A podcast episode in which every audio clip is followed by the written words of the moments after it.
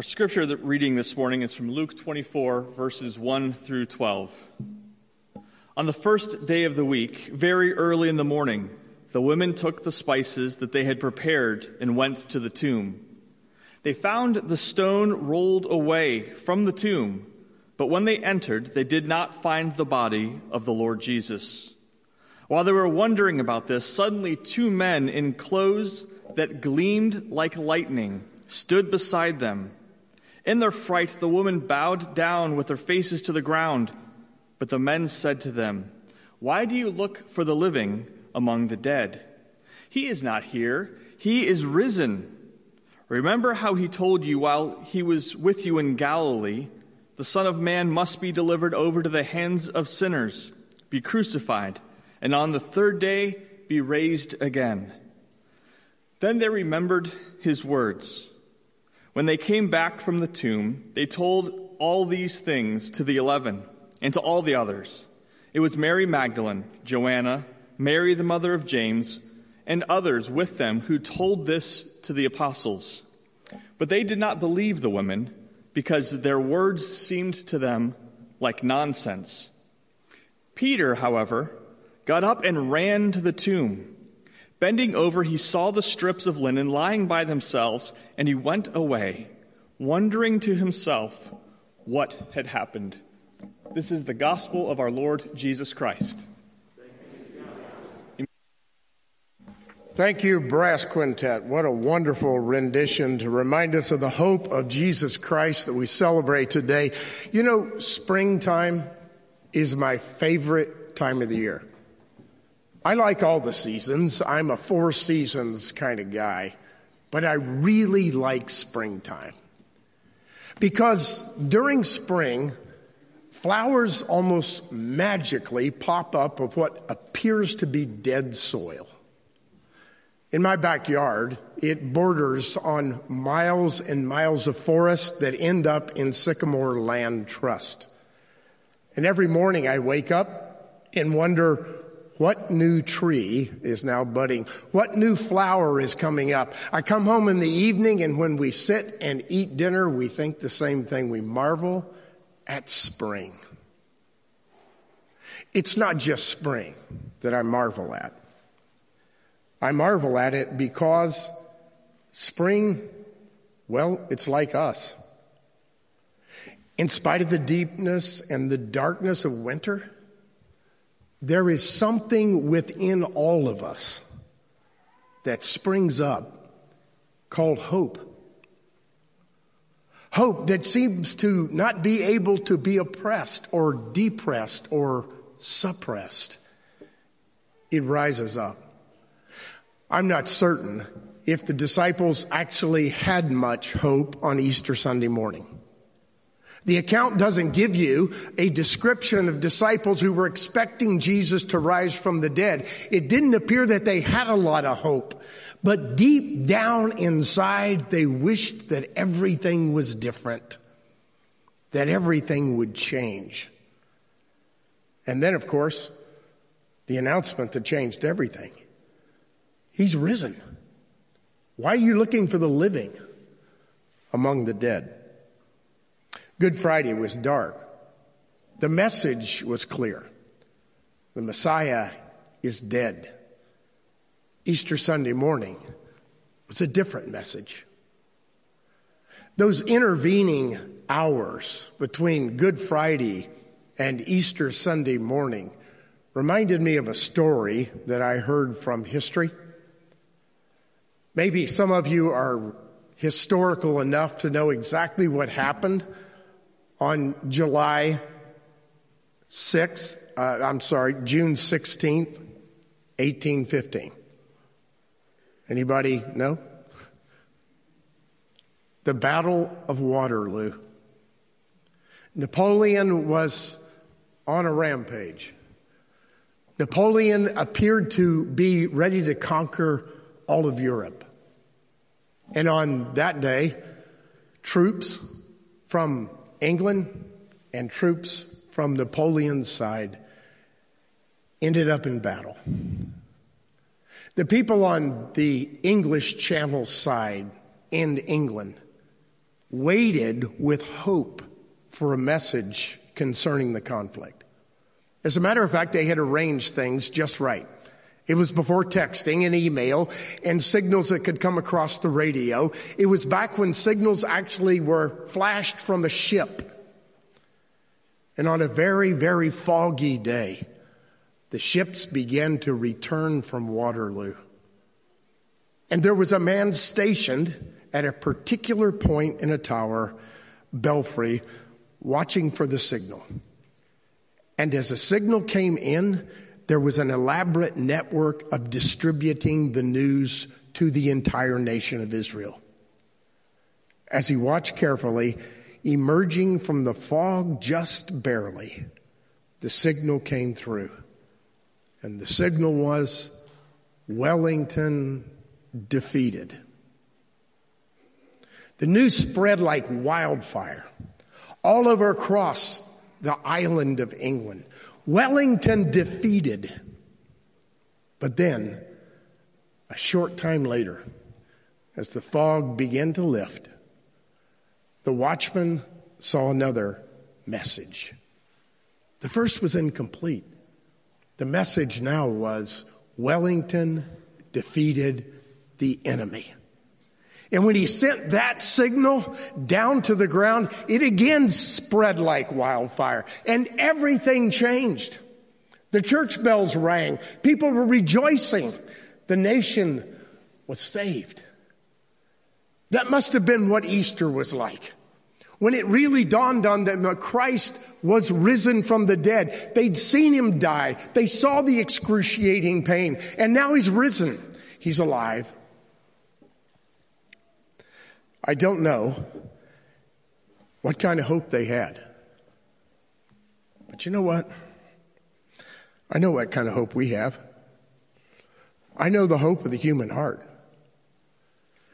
And I want to focus on three points of that hope. Every human being hopes for restoration. Every human being sees around them the travails of life. You long to see things put right, to be put into place. And frequently you look for those longings to be satisfied in any number of ways, maybe a legal case where some sort of injustice has been promulgated on someone else and you try for justice and, and then you know it comes up short. It's not complete. Or you laud and hope for a politician that's going to make everything right. And in spite of their best efforts, they are flawed and our system is flawed and it fails. You look at a situation like disease, whether a pandemic or cancer, and you hope for a complete cure. And our medical community is unbelievably effective in bringing us cures for things.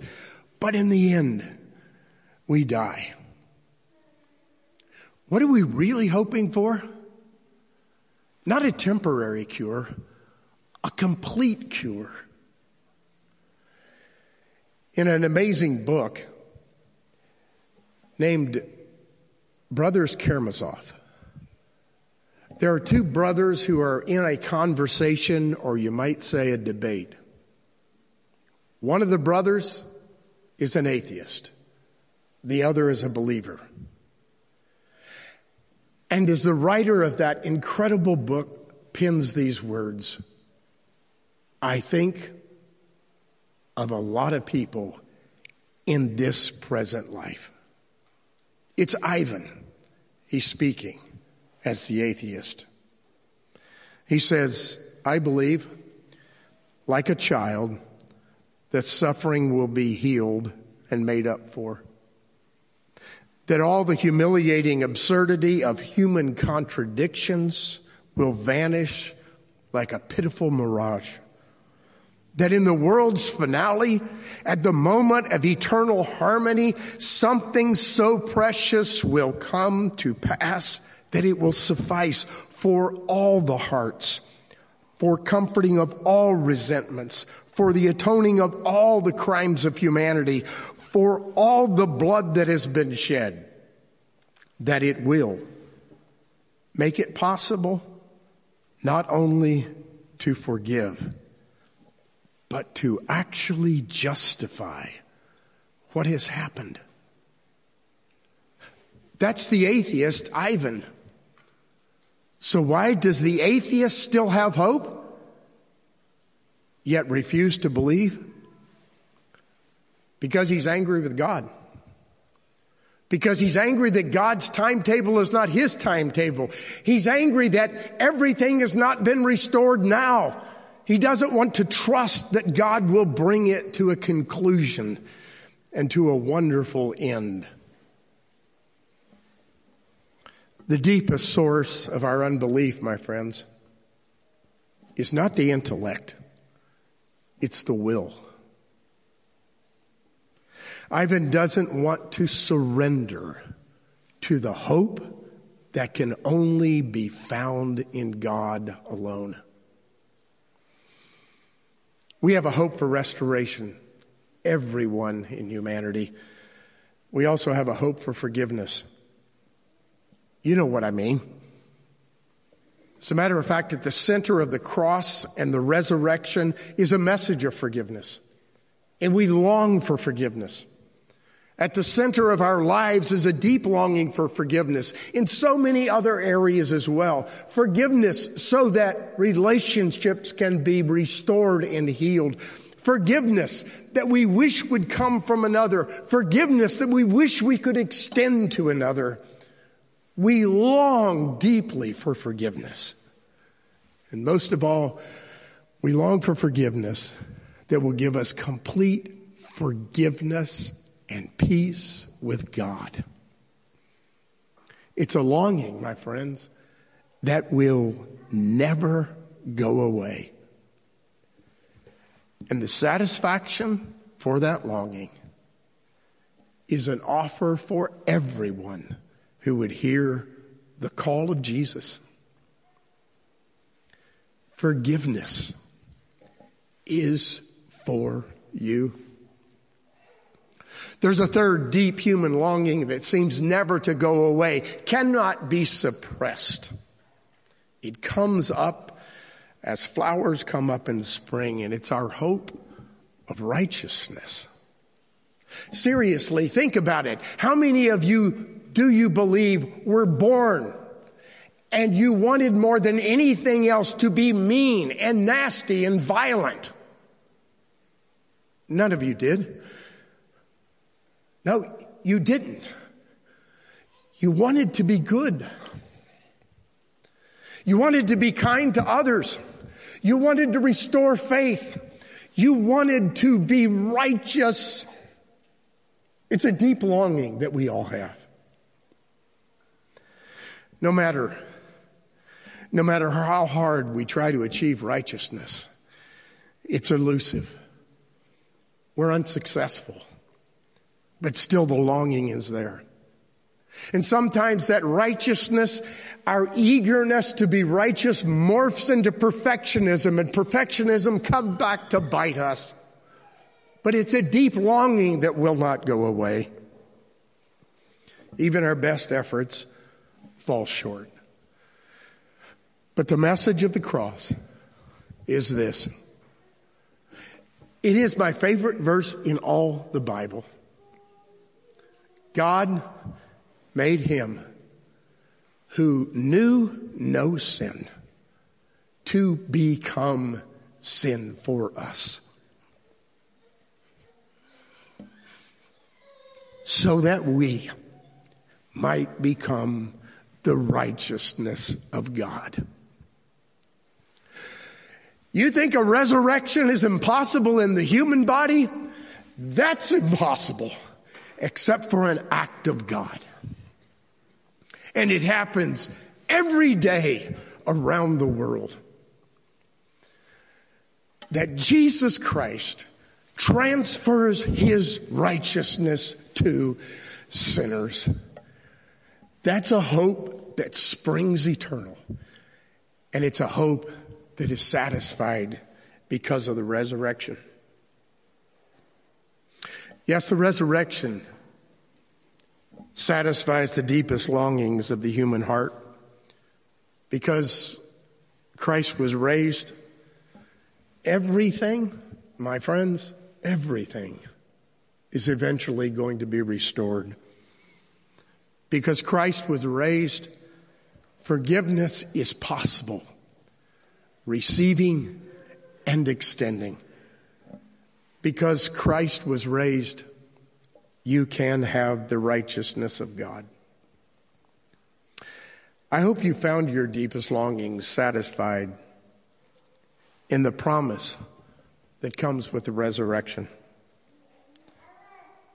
It may be that right now, today, even though it's Easter, it seems like the hope has been battered and pushed down and suppressed, but it's still there.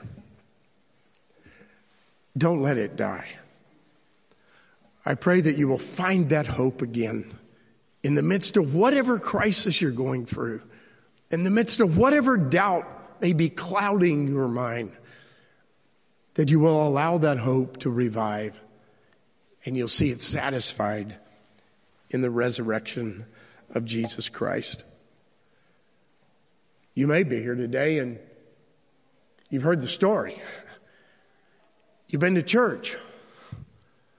You know friends. You share the story.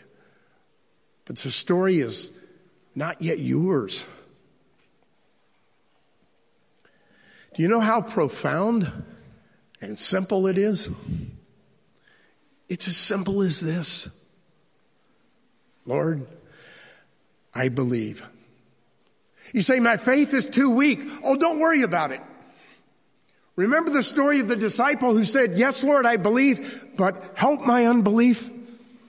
If you've got a kernel, a kernel of faith, all you need to do is pronounce it and ask for the grace to follow, and you will receive the deepest longing of the human heart satisfied in Jesus Christ. If that's you today, I can't think of a better day than today to surrender to hope. The hope that comes through Christ. Will you pray with me? Our greatest Lord, our, great, our gracious Lord, we celebrate the greatest day in human history. We celebrate it not just because it's an event, that it happened. You rose again, and that's true. We celebrate it because it's real today. We celebrate it become, because it can become a reality in our lives. We celebrate it because our life has been restored and resurrected with you. We celebrate it because the hope of resurrection is in the cross and in the empty tomb. And the hope for forgiveness comes from Jesus Christ. And the hope of righteousness is something we inherit by faith. So today, Lord, I, I pray that all of us would renew our hope. We wouldn't suppress it, but we'd surrender to it. And I pray especially for one or more who maybe have never surrendered to the hope of Jesus Christ, that today they will say, Lord, I believe. Help my unbelief. And you, Lord, will do as you promised. You will give them eternal life. For that we give you thanks. In the name of Christ our Lord we pray. Amen.